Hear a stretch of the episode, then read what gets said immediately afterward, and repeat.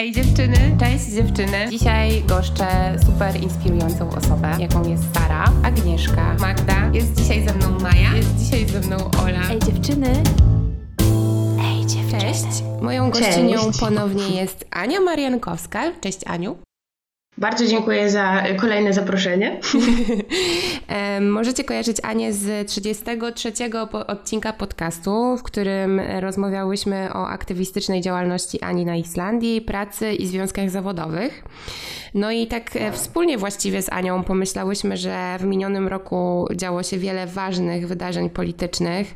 E, powstało mnóstwo oddolnych ruchów społecznych i jak nie trudno zauważyć, jesteśmy dość spolaryzowanym społeczeństwem, w którym łatwo o konflikty.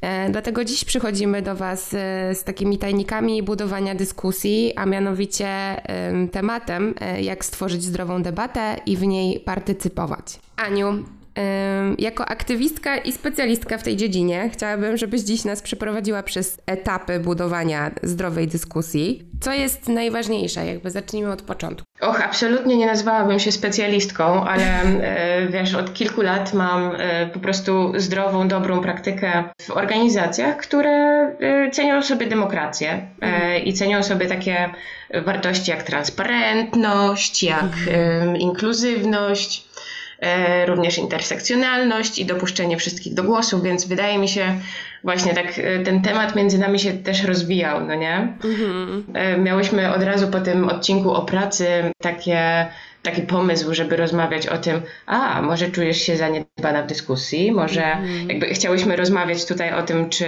jako kobieta, czy jako osoba na przykład z grupy mar marginalizowanej, czy jako migrantka. Tak, jeszcze wtedy. Tutaj odnoszę się do siebie, tak. Wtedy jeszcze w kontekście mówiłyśmy to w ogóle pracy korporacji, nie? Jak taką tak. dyskusję tworzyć też e, w miejscu pracy. Tak, spotkań współpracowników mhm. czy spotkań w pracy, o tym rozmawiałyśmy, a tutaj właśnie przeniosło się to wszystko na debatę społeczną, przeniosło się to wszystko na tworzące się nowe struktury i tak. E, tutaj mam nadzieję, że nam się uda nie mówić o konkretnych przykładach, tylko e, właśnie rozmawiać o dobrych praktykach, które mhm. mogłyby nam się przydać i w jakimś życiu codziennym, i kiedy wchodzimy już e, w poważne polityczne sfery. E, więc mamy tutaj taki mały plan, tak. jak organizować w ogóle debatę.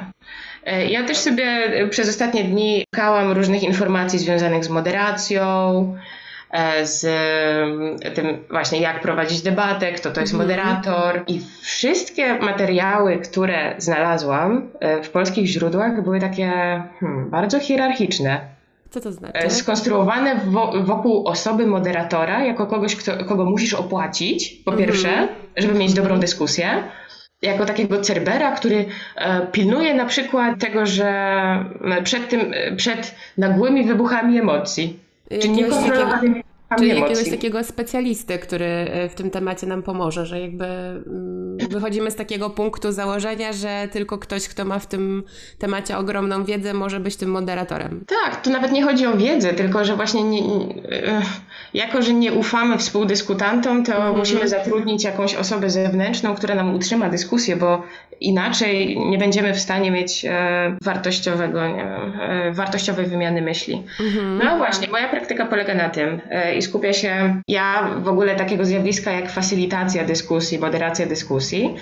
Nauczyłam się w demokratycznych społecznościach i na początku było to dla mnie mega dziwne. Dlaczego? Ale jakby, wiesz, dołączyłam do Tutaj mamy Radical Social Center, Andrymi. Mhm. I to jest e, hmm, taka spółdzielnia, wspólnota zaangażowanych politycznie i społecznie aktywistów mhm. e, o, o różnym nastawieniu i e, właśnie dołączyłam tam po prostu do comiesięcznego spotkania, w którym ustalaliśmy, co będzie się działo w organizacji przez kolejny miesiąc jaki będzie kalendarz na ten miesiąc, jakie wydarzenia y, się będą działy, co trzeba zmienić w domu, kiedy będzie mhm.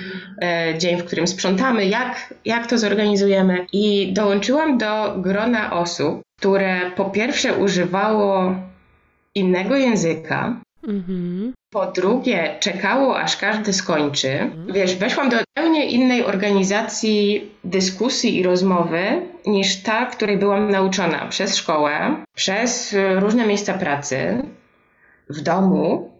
jakby wiesz, to, to było coś naprawdę bardzo dziwnego. Czy ta dyskusja toczy się prawidłowo, czy ta dyskusja ma jakieś ograniczone emocje? Dlaczego wszyscy piszą notatki z tego, co mówimy?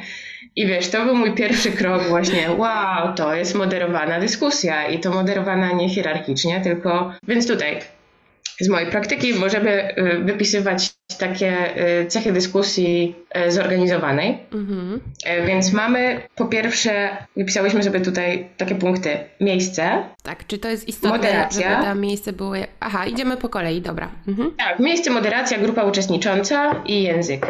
Więc miejsce. Warto sobie zadać przed taką rozmową pytania, czy wszyscy czują się dobrze w tym miejscu, w którym jesteśmy. Mhm. Czy powinniśmy siedzieć za stołem, czy na przykład powinniśmy odsunąć ten stół i, nie wiem, ustawić krzesła w kręgu tak, żeby każdy siebie widział i to też jakby to, jaką mamy postawę, to w jakiej konfiguracji siedzimy, wpływa na to, tak, wpływa na to, czy nie wiem, zaufamy y, osobom, które są dookoła, czy na przykład dlaczego czujemy się niekomfortowo? No Warto tak. sobie zadać to pytanie.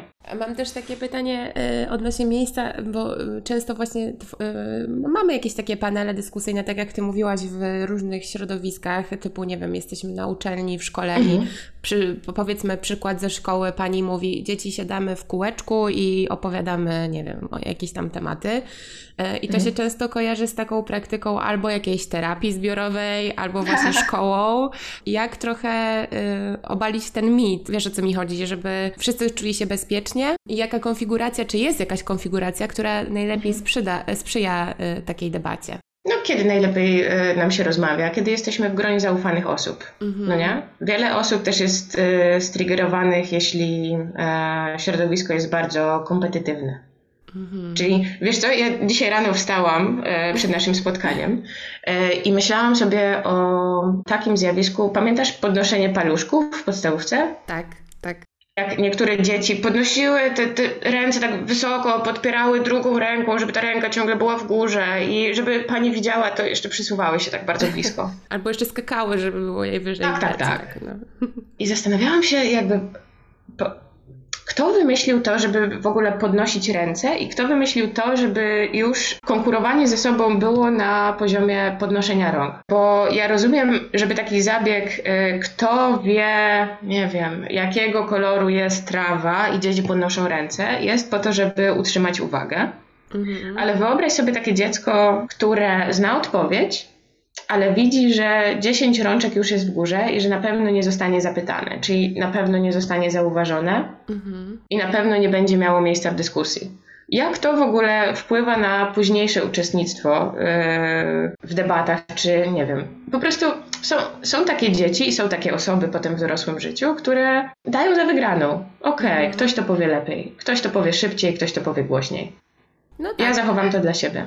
Ale są też sytuacje, w których to już bardziej myślę, że sytuacja licealna, gdzie e, są tak zwane, jest tak zwane odpytywanie. I też to jest dosyć mhm. takie, moim zdaniem, mm, krzywdzące e, dla uczniów, ponieważ są osoby, które też, tak jak ty mówisz, wiedzą, ale sama mhm. presja wywołania ich nazwiska e, mhm. i nie wiem, niektórzy nauczyciele każą nawet wtedy wstać tak. i odpowiedzieć, jest jakaś tak ogromna, że człowiek jest wystawiony na taki trochę mm, świecznik. Mhm. I nawet jeżeli zna tę odpowiedź, to boi się powiedzieć. Znam tak takie sytuacje no, z, ze szkolnego podwórka, tak? Mm, no więc jak. Czy w ogóle odpytywanie sprawdza wiedzę? To jest pytanie. E, I e, tak, teraz rozmawiamy o tych takich stresowych sytuacjach, które pamiętamy z naszej edukacji. Mhm. I to jest podstawa, na której budujemy bardzo niezdrowe dyskusje w dorosłym życiu. Mhm. Prosta, prosta odpowiedź. A pamiętasz debaty oksfordzkie? Tak. Czy ty miałaś w ogóle debaty oksfordzkie w liceum? E, w liceum nie, na studiach. Tak jest. Bo one były wprowadzone, do, jak już skończyłyśmy e, edukację oficjalną, wydaje mi się. Mhm. Ja dopiero miałam te debaty oksfordzkie nie wiem, na studium pedagogicznym, e, na studiach. I to też wydaje mi się, że e, w szkole nie jest do końca wytłumaczone, bo potem e, rozmawiałam z uczniami liceum i oni już mieli takie debaty, kiedy musisz przygotować temat i potem cała klasa dyskutuje, zadaje pytania. E, klasa jest podzielona też na pół. Jedni są za, jedni są przeciw. I to ma budować e, jakąś umiejętność dyskusji, ale też niektórzy są bardzo zdziwieni tym, ale jak to? Ja mam być przeciw temu, temu tematowi? Mhm. Przecież ja jakby mam jakąś swoją opinię, która się formułuje na, na bazie tego, jaką wiedzę przyjąłem, więc e, też stanowisko w dyskusji jest kwestią bardzo osobistą, wydaje mi się. I e, też ludzie, którzy poznają temat, uczą się o nim, zbierają e, na jego temat dane. Mhm. E, ciężko im jest zająć taką radykalną pozycję za albo przeciw, albo muszą być adwokatami diabła. Ciekawe, e, ciekawe zjawiska. No ale tak, tutaj, tutaj właśnie poruszyłyśmy taki temat, jakie są te nasze podstawy debat. Jakie, jakie, są, jakie są podstawy, na których budujemy naszą wiedzę o tym, jak powinna wyglądać dyskusja? Czy to są dobre podstawy? Nie sądzę. Znaczy ja myślę, że to jest tak e, postrzegane mocno niewinnie, nie? Z, z, e, z punktu widzenia jakby oświaty, że tak to mhm. nazwę, mhm. że to są jakieś metody, które pozwalają wyegzekwować e, tę wiedzę, Mhm. Natomiast nie bada się tego, jaki to ma wpływ e, chociażby właśnie na później nasze takie zachowania um, w dalszym życiu, nie? Tak sobie myślę. Nawet ta debata oksfordzka, to, że teoretycznie mimo masz jakieś, masz zająć jakieś miejsce i nie zgadzasz się na przykład z tym miejscem, gdzie cię przydzielono, to też e, miałam takie poczucie, że ze strony profesorów to jest jakby taka forma dla ciebie, żebyś wyszła ze swojej bańki i żebyś się wcieliła jakby w tą drugą stronę.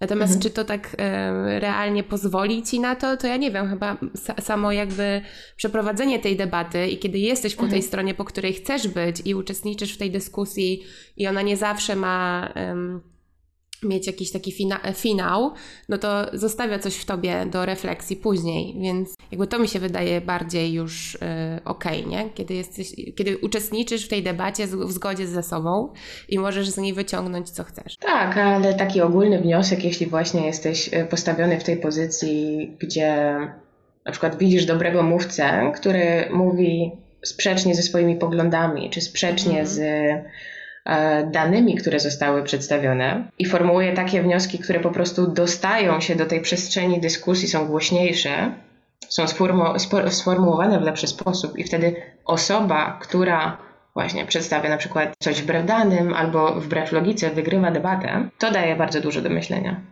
I to nas sprowadza właśnie w obszar polityki. Kto jest głośniejszy, kto y, mówi w, w ładniejszy, bardziej erudycyjny sposób, kto ma tę charyzmę czasami, nie? O której się tak. mówi. No dobra, mm, no to jesteśmy e, w, przy tym punkcie miejsca, czyli e, mhm. najważniejsze jest po prostu e, poczucie bezpieczeństwa, tak? W debacie. Tak, tutaj sami też musimy wziąć odpowiedzialność za to, za sformułowanie tego, co stoi na przeszkodzie, żebym poczuła, poczuł się bezpiecznie w tej dyskusji.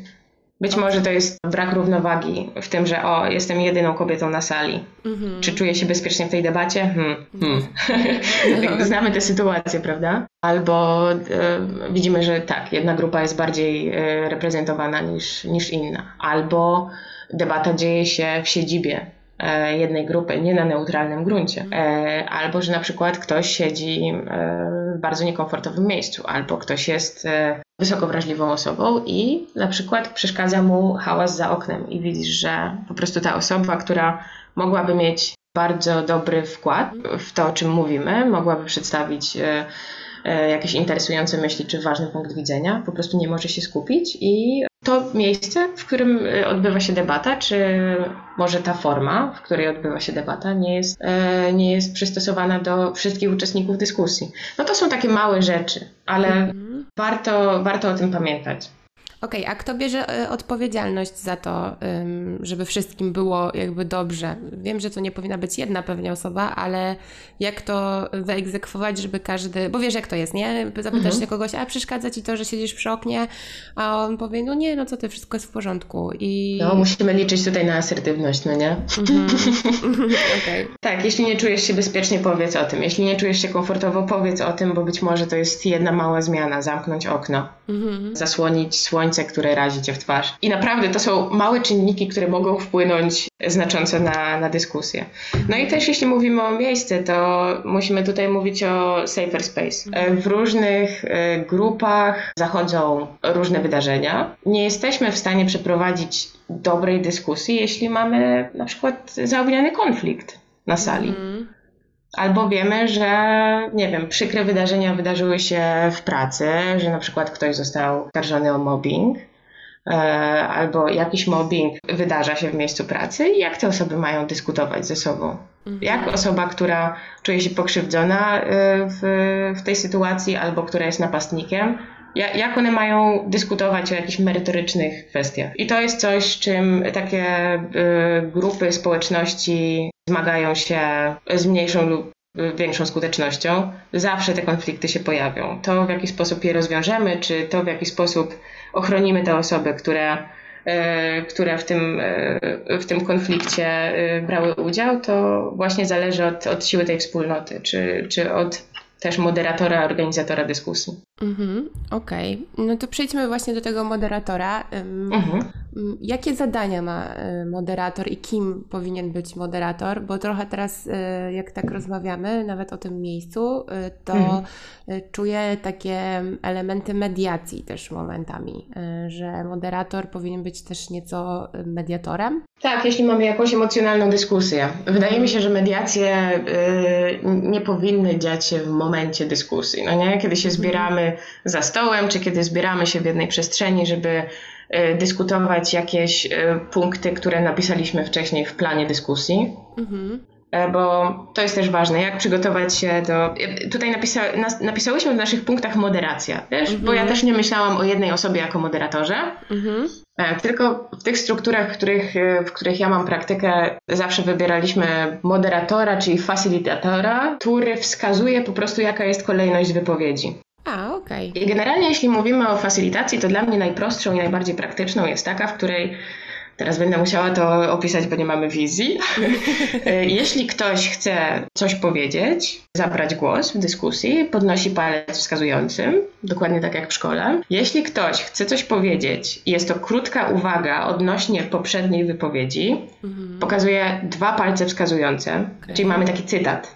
No nie? To jest taki symbol cytatu. E, I takie gesty, które pozwalają sprawdzić, czy wszyscy zgadzają się z decyzjami, czy z, tak, z decyzjami podejmowanymi, czy z przebiegiem dyskusji. Mamy gesty, które y, dla mm, osób, które nie mają praktyk właśnie w takich y, większych debatach, wydają się na początku bardzo śmieszne. Czyli to jest, jeśli zgadzamy się z tym, co jest, co jest powiedziane, jeśli zgadzamy się z kimś, kto formułuje jakąś tezę, mhm. możemy wykonać taki gest. No właśnie, i teraz jak to opisać? To nie jest wkręcanie żarówek, ale e, podnosimy obie ręce, albo też jedną rękę, jakby, e, jeśli jesteśmy zorientowani w, tych, e, w tej komunikacji gestami, i po prostu pokazujemy.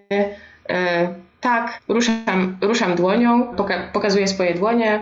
Tak, zgadzam się z tym. Jeśli się nie zgadzam, moje palce są skierowane w dół, mhm. coś mi tutaj nie pasuje. To też są takie gesty, które wydają się intuicyjne już później. Czasem używamy takich gestów, no trochę, trochę mi tutaj nie pasuje i wtedy e, używamy tego, tego gestu naszej dłoni w określony sposób, prawda? Mhm. Palce są skierowane bardziej w dół.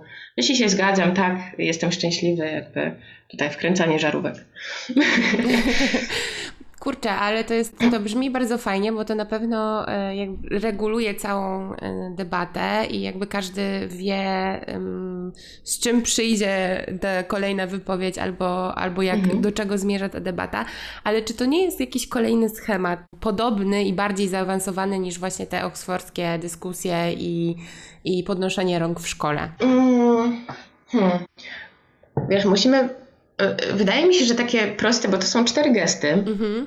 które naprawdę strukturyzują e, dyskusję i pozwalają zobaczyć, kto ma coś do powiedzenia, e, czy nikt nie jest pominięty, czy wszyscy zgadzają się z, podejm- z podejmowanymi decyzjami, ewentualnie, czy wszyscy czują się dobrze. Wydaje mi się, że te gesty zgody i niezgody ogólnej, e, bez, bez wypowiadania się, bez, e, bez potrzeby powiedzenia swojego zdania, tylko jakby tak, zgadzam się, nie zgadzam się, pozwalają sprawdzić jakąś temperaturę na sali. Mhm. I szczególnie jeśli mamy właśnie decyzje dotyczące spółdzielni, decyzje dotyczące miejsca pracy. E, mhm. Warto jest sprawdzić właśnie, w jakim nastroju jest mój zespół. E, okay. Czy na przykład ktoś jest niepewny tego, o czym rozmawiamy, czy ma jakieś wątpliwości. Wtedy można dopytać. Nie, no to, to jest w ogóle super. E, bardzo mi się marzy, żeby na przykład na spotkaniach spółdzielni mieszkaniowej istniała taka forma, bo często bywa tak, że e, jest to e, raczej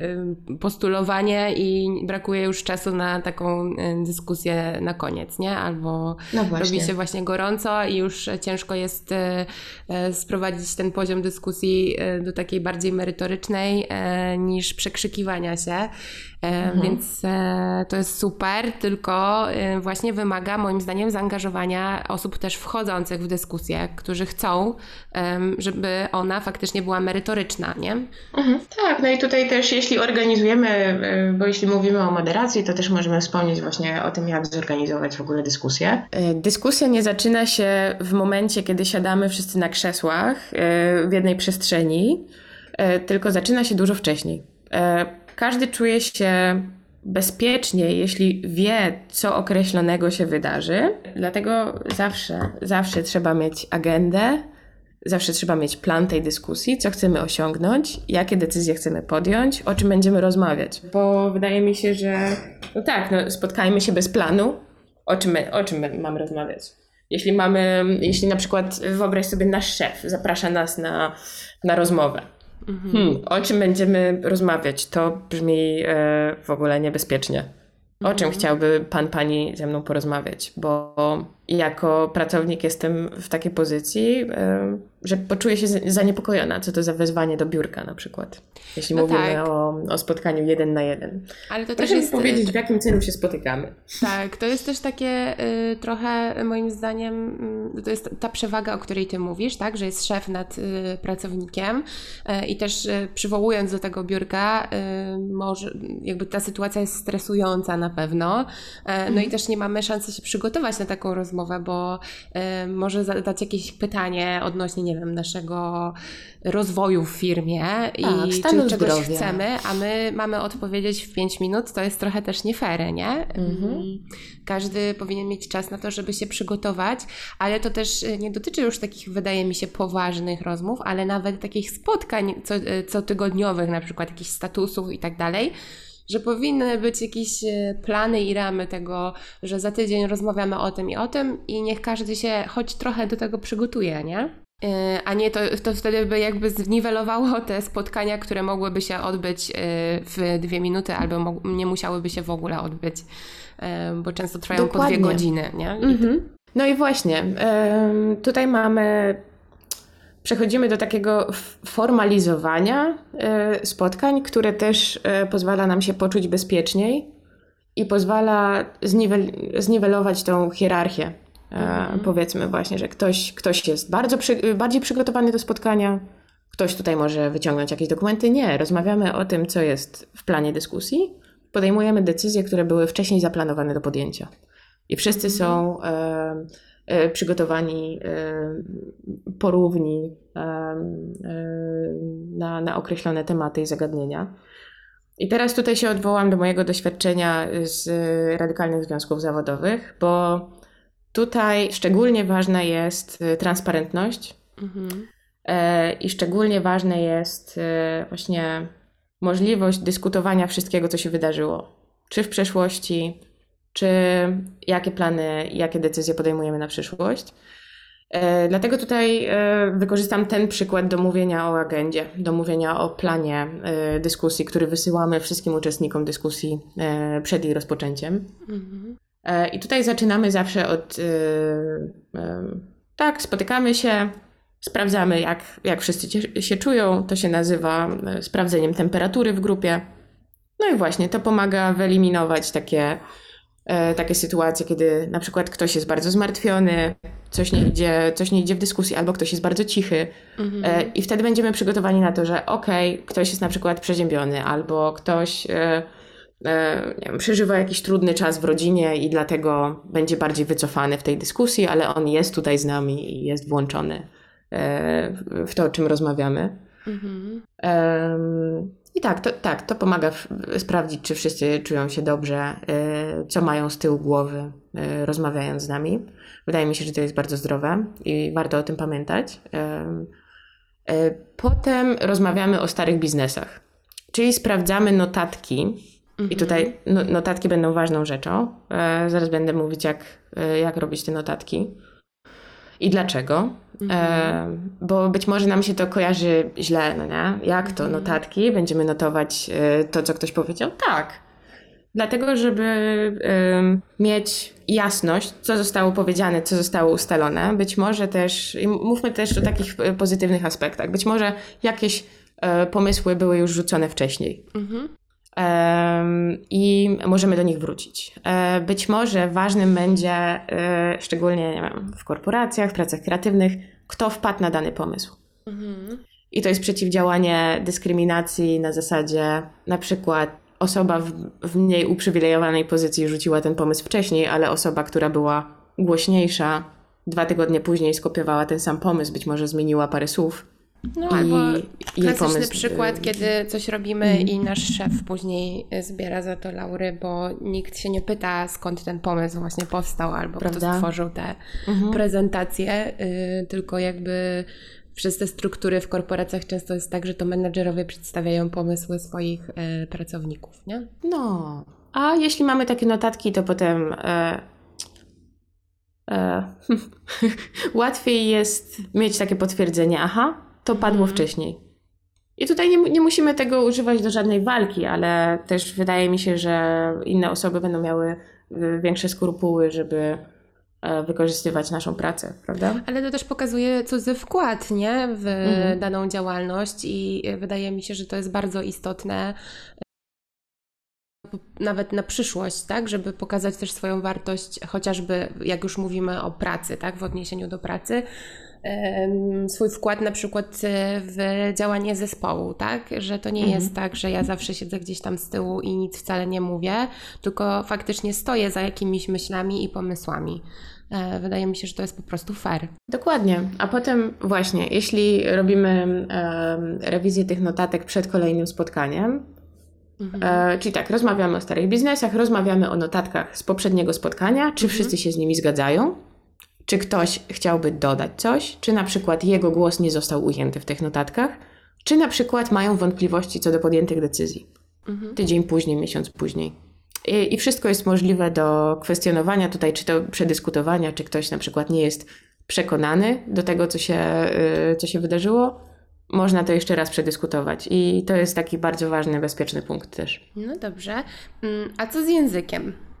Bo mamy tu mhm. punkt język i bardzo mnie ciekawi, e, co miałaś na myśli e, pisząc język. Wiesz, dla mnie język jest bardzo ważny, bo e, operuję, w tych dyskusjach operujemy między, nie wiem, dla mnie w mojej głowie to są trzy pola językowe, prawda? Mhm. E, zależy od dnia, w jakim języku myślę, ale to jest e, między polskim, angielskim a islandzkim. Mhm.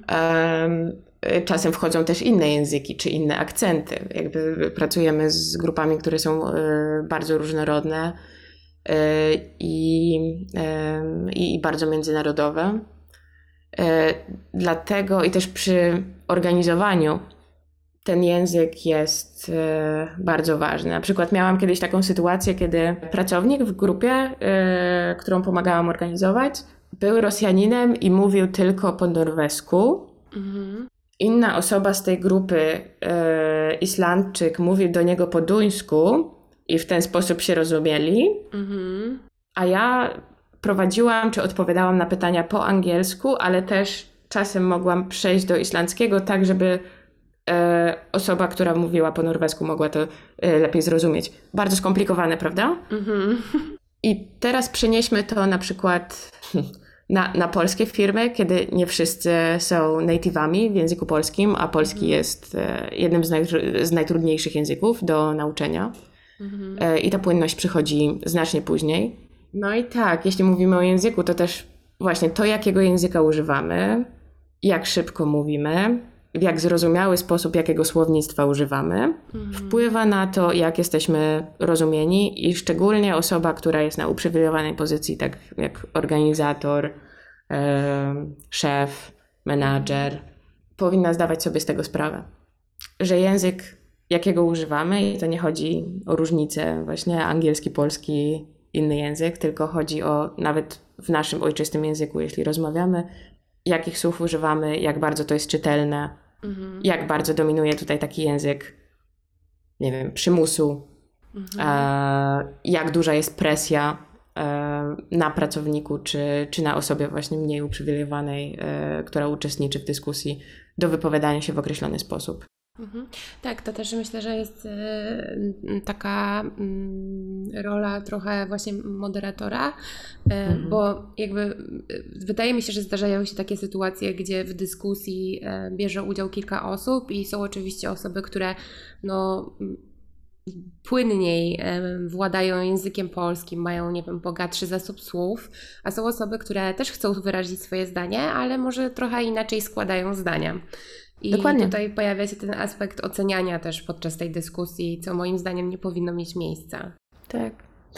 No i właśnie tutaj, wiesz, trochę chciałam zacząć od, od innej strony, właśnie językowej, jako języków obcych, mm -hmm. ale nasz język, jeśli nawet mamy grupę, która, dla, której, y, dla której ojczystym językiem dla wszystkich tych osób jest język y, polski, mm -hmm to język jest e, najskuteczniejszym e, narzędziem e, ekskluzji, wykluczenia.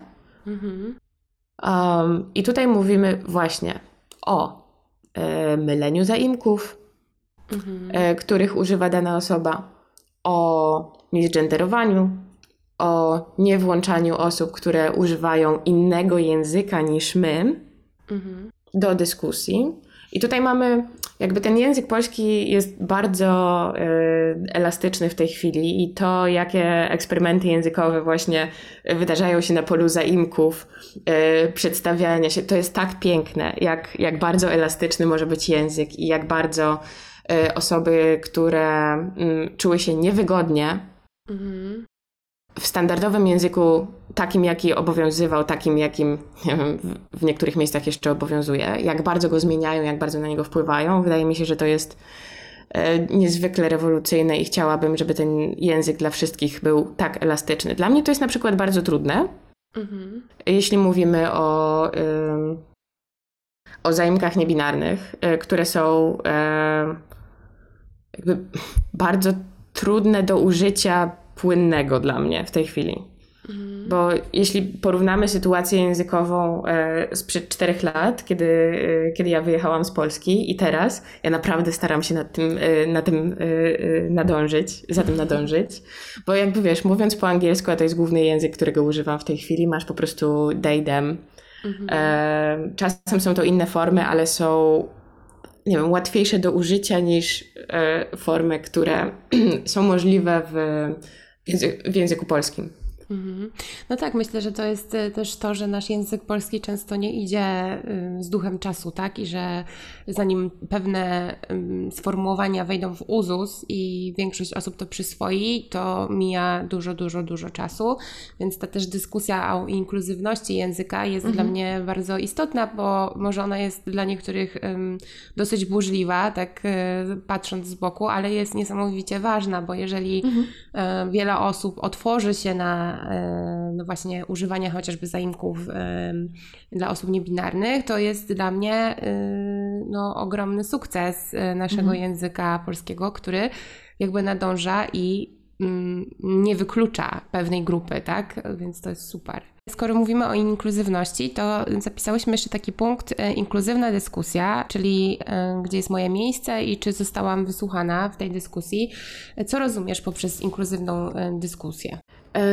Szczególnie jeśli podejmujemy decyzje, szczególnie jeśli podejmujemy decyzje dotyczące ogółu, warto stosować taką zasadę, że w grupie najważniejsze jest, żeby wysłuchać tego, tą osobę e, w najmniej uprzywilejowanej pozycji. Jeśli na przykład rozmawiamy o kwestii aborcji mhm. powinnyśmy wysłuchać osoby w najmniej uprzywilejowanej pozycji, czyli kobiety, dziewczyny z małych ośrodków miejskich i wsi. Mhm.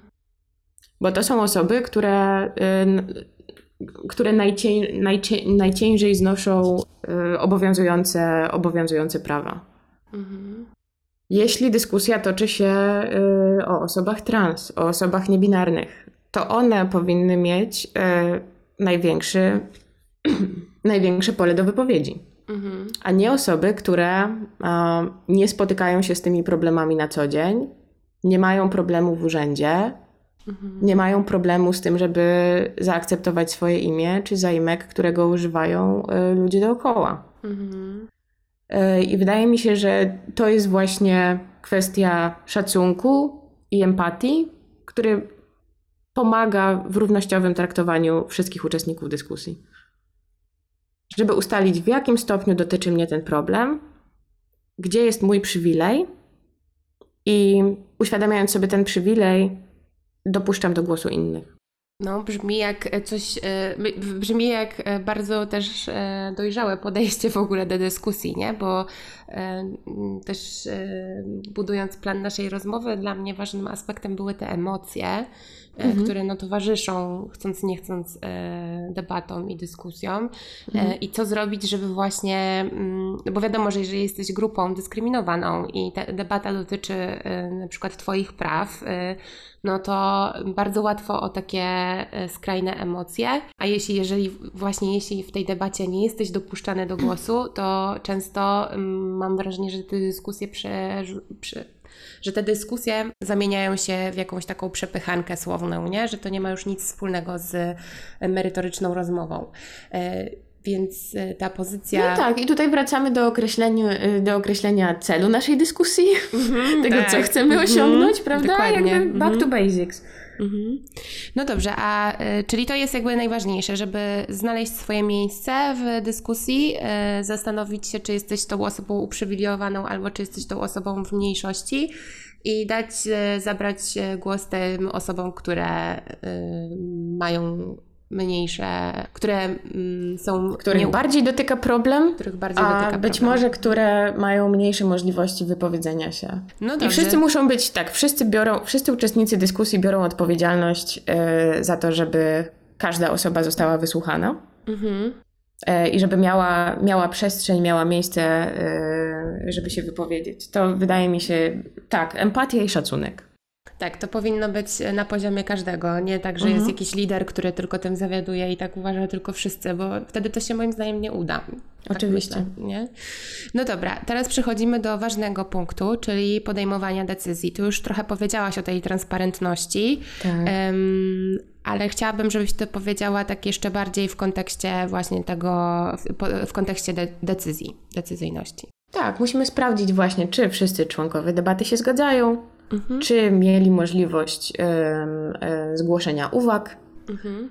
e, czy notatki z podejmowania decyzji są transparentne e, i czy uwagi wniesione przez osoby, które na przykład nie mogły uczestniczyć w dyskusji, bo nie były wtedy w stanie, bo nie dostały wystarczająco dużo miejsca czy czasu, czy nie wiem, ich głos nie, nie został uznany e, w pierwszej kolejności, czy jeśli zgłaszają, e, zgłaszają swoje uwagi do podjętych decyzji, czy do wygłasza, wygłaszanych publicznie postulatów, e, czy one są wzięte pod uwagę mhm. i potraktowane z, z szacunkiem, dlatego że jakby tutaj mamy taki wrażliwy, tak, i to są takie metody, jakby to, że e, w każdym momencie możesz zrewidować to, co zostało powiedziane, w każdym momencie możesz cofnąć podjętą dyskusję albo dodać więcej czynników do, do powodów, dlaczego ta dyskusja, dlaczego ta decyzja została podjęta.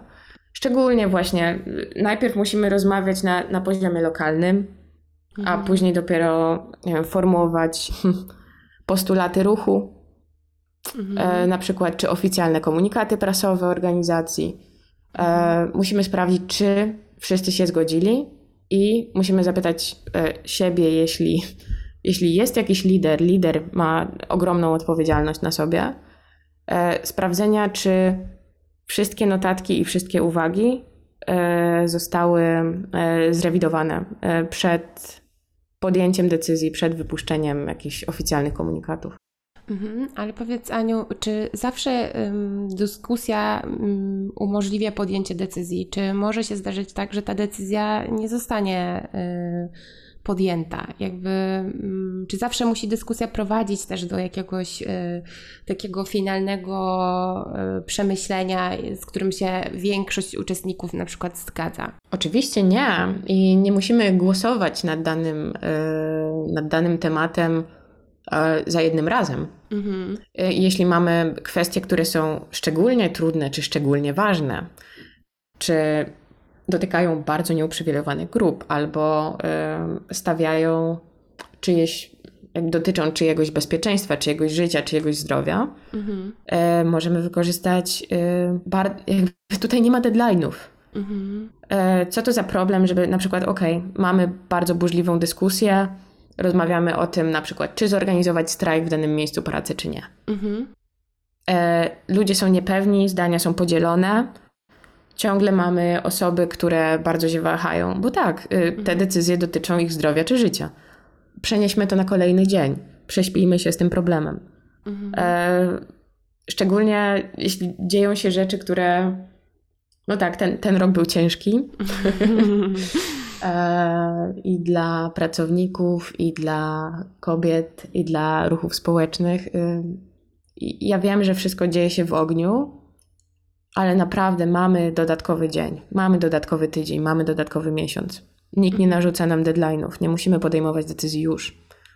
E, tylko ważne właśnie, żeby być asertywnym, zgłaszać swoje wątpliwości, e, zgłaszać to, że nie zgadzamy się z jakimś postulatem, nie zgadzamy się że, z tym, że nie wiem, organizacja e, wydarzeń, czy organizacja yy, tego, jak działa jakaś organizacja, nie idzie w tym kierunku, yy, z którym się zgadzamy, albo tak, w którym czujemy się bezpiecznie, który, który zgadza się z naszymi zasadami, czy z tym, co robiliśmy do tej pory.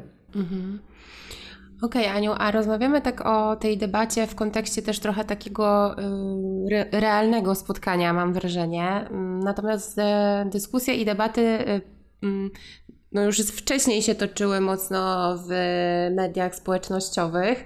A teraz mam wrażenie, że podczas pandemii ten aktywizm i oddolne działania w internecie, czy mhm. nie wiem, na Facebooku, Twitterze, Instagramie E, są coraz częstszą praktyką. I jak w takim miejscu budować zdrową debatę? Wow, to jest e, pytanie killer.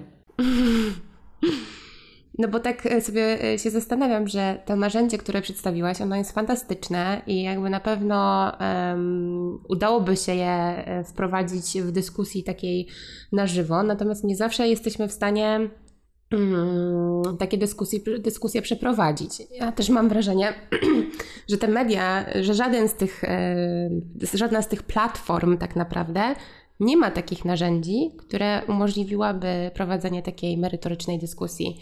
Że to jest post za postem, komentarz, like, łapka w mhm. górę, łapka w dół, e, nie wiem, e, ilość osób przeciwko jednej osobie, jedna osoba przeciwko tysiącu, więc jakby mm, jak tam y, zbudować zdrową dyskusję? Och, yy, tak, no wiesz, na Zoomie jeszcze da się przeprowadzić tak. E, to yy, tak, żeby to miało ręce i nogi. Są różne platformy, które, które umożliwiają właśnie komentowanie spisanego tekstu, nanoszenie poprawek, sprawdzenie historii tych poprawek, mhm. żeby nie zostały usunięte i tak dalej. No i tutaj znów mamy transparentność, szacunek empatię. Mhm. Ja ja jestem przerażona generalnie mediami społecznościowymi.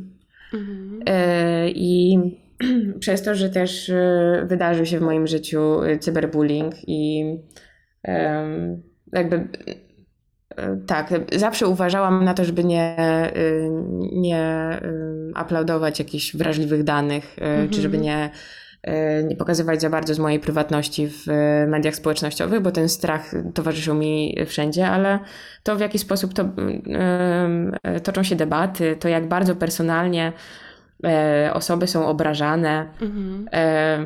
no to, to mi się w ogóle nie podoba. E, po prostu najchętniej porzuciłabym Facebooka, e, mhm. gdyby nie to, że bardzo dużo ciekawych rzeczy dzieje się właśnie w internecie. E, dlatego, że jestem za granicą i nie chciałabym stracić e, kontaktu i stracić możliwości e, no, sprawdzania właśnie, co się stało, mhm. co się dzieje, w jakim świecie żyjemy, bo takie małe, jednostkowe wydarzenia w tej chwili zmieniają no, cały bieg historii, powiedzmy. Tak. E, tak, takiej, jaką znamy, więc e, ja e, nie wypowiadam się o dyskusjach facebookowych, nie wchodzę w takie. Mhm. Czasem też trudno jest mi, i tak nie wiem, czy widziałaś mojego wola, ale to są raczej informacje, jakby on ma mhm. charakter informacyjny i taki to się wydarzyło, to się wydarzyło, na ten artykuł zwróćcie uwagę, mhm. to się dzieje w ruchach pracowniczych, to jest dla mnie ważne, mhm. ale e, trudno jest mi nawet odpisać, jeśli ktoś chce wejść w jakąś y, krótką, małą dyskusję y, na moim wallu, ja, ja po prostu czuję się sparaliżowana. Mhm. E, I no nie wiem. Dla mnie ta era dyskutowania na, na, na fejsie się skończyła. Twitter jest w ogóle też osobnym uniwersum, jeśli chodzi o debatę polityczną, ale e, dla tych ludzi, którzy używają e, tych narzędzi, które są bardzo skuteczne w dyskusji, e, też trzeba pamiętać, no oczywiście to jest to, co mówimy dzieciom przy jakimś podstawowym, w podstawowych rozmowach o bezpieczeństwie w sieci. Wszystko to, co napiszesz, zostaje. Mhm. Każda wiadomość, której będziesz się y, wstydziła, wstydził za chwilę, y, zostanie skopiowana i y, znajdzie swojego adresata albo adresatów. Dokładnie. Mm, dlatego znów szacunek do ludzi. E, nie wypisywanie rzeczy, których będziemy potem żałować. Nie pisanie w, w gniewie. Czasami e, ja na przykład czuję, że podcast e, Ej Dziewczyny e, mhm. no jest takim miejscem, gdzie ja podnoszę ważne tematy i sama zresztą też się udzielam w tematach, które uważam, że mam coś do powiedzenia. Bywają sytuacje, gdzie, że gdzieś na przykład na innych kontach dzieją się jakieś takie bardzo płomienne dyskusje mhm. w jakimś temacie i ja czuję, że kurczę, mogłabym zabrać głos, ale nie wiem, czy chcę, bo właśnie przeraża mnie później um, ta postawa ludzi, e, która albo zakłada teraz najazd na Twoje konto, bo wyraziłaś swoją opinię, e, która nie jest im e, bliska, i jakby sposób, sposób reagowania na to, nie? że mm -hmm, dla mnie to jest mhm. bardzo takie bym powiedziała, radykalne i czasami przeradza się wręcz w hejt, e, z czym ja się po prostu no, nie utożsamiam i to nie jest mój sposób e, dyskutowania, więc totalnie Cię rozumiem, ale mhm. też myślę sobie i dzisiaj to widziałam na Instastory u zwierza popkul e, popkulturalnego, i ona powiedziała właśnie o tym, że mm, trochę tak jest, bo chodziło głównie o to, że Twitter zbanował Donalda Trumpa. Yy, I tu już wchodzimy trochę na coś takiego, y, gdzie y, no, właściwie jeden z, naj, z przywódców największego y, państwa na świecie właściwie odrzuca media takie tradycyjne, gdzie jest mhm. jakby moder, moderacja tych dyskusji, treści i tak dalej, na rzecz właśnie jakby mediów społecznościowych, a właściwie Twittera konkretnie i wrzuca sobie tam treści, których y, no, nikt nie cenzuruje, bo tam mm, tego nikt nie cenzuruje. I ludzie y, teraz uważają, że skoro mu skasowano to konto, no to to jest cenzura. Z drugiej strony, no jeżeli ktoś uczestniczy, znaczy zakłada konto w jakimś tam y, portalu społecznościowym, to też się decyduje na jakieś przestrzeganie jakiegoś regulaminu, czyli jakichś zasad. Więc ym, to też jest ciekawe, yy, bo jakby ona powiedziała tak wyraźnie, że to jest e, odrzucenie demokratycznych yy, mediów, nie? Na rzecz właśnie takiej no, komunikacji, w której no, mhm. nie ma żadnych granic.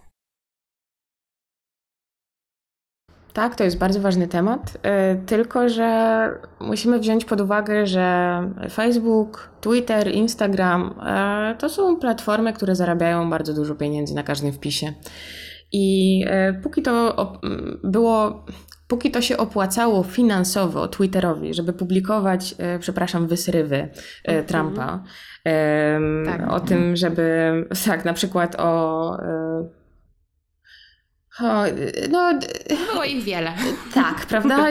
Jakby nawet nie wiem, od którego tematu zacząć. Jakby od początku do końca wszystko Tak. było złe i nagle teraz podjęta jest decyzja, jakby już po, po kadencji, okej, już skończmy tego człowieka, nie możemy z niego wycisnąć e, tak dużo, być może dla naszego wizerunku będzie lepsze, jeśli e, właśnie ograniczymy pole wypowiedzi e, faszysty, mizogina, e, przedstawiciela kultury gwałtu i tak dalej. Em, no, czy, y, no to tak, to, to, to jest mój argument. Już pieniążki się skończyły z tego człowieka. I Tak. to była decyzja biznesowa, a w żaden sposób nie dotycząca y, swobody wypowiedzi, czy w żaden sposób nie. E, nie wiem, nie, nie, nie dotycząca moralności, czy tego, co się powinno Mhm. dziać. E, No pojawiać, tak, dokładnie, e, zgadzam się z tym, zwłaszcza, że takich kont jest wiele, nie?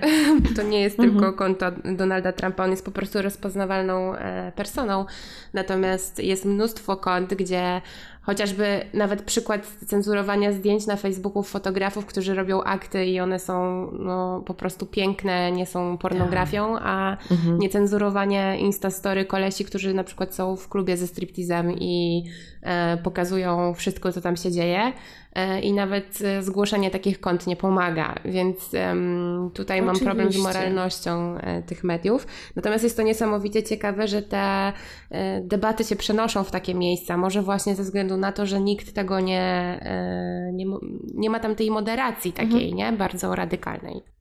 Ale wiesz co, dobra, nauczmy do Trumpa, a warto jeszcze wrócić na chwilę do możliwości popełniania błędów. Mhm. E, właśnie, jeśli Tak. mówiłaś o tym szkalowaniu, nasyłaniu na e, określone profile indywidualnych osób, które e, przez wiele miesięcy, wiele lat wykonywały jakąś pracę, która w danym zakresie jest bardzo potrzebna. Mhm. Dajmy ludziom pracować, dajmy osobom pracować, dajmy osobom publikować content, który wielu z nas pomaga i wie, wielu z, nam, z nas uświadamia niektóre sprawy. Jakby jeśli jakaś osoba decyduje się na to, żeby zaangażować się y, w przedstawianie y, merytoryczne spraw dotyczących y, osób trans, słuchajmy jej. Jeśli jakaś osoba pokazuje nam treści, produkuje content, który dotyczy y, ciała pozytywności, dajmy jej pracować.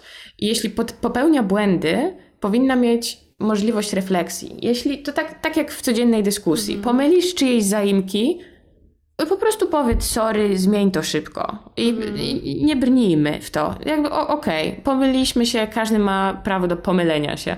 Jeśli em, będziemy myśleć e, o tym, że halo, gramy do wspólnej bramki, każda z nas ma określoną rolę w społeczeństwie, jedna z nas będzie się zajmowała em, jakby w określonym będzie się zajmowała e, na przykład aktywizmem dotyczących, e, dotyczącym osób niepełnosprawnych, dajmy jej to robić. Ona nie musi być es- ekspertką w każdym innym aktywizmie. E, uczmy się od niej e, tego zakresu, który, który wykonuje.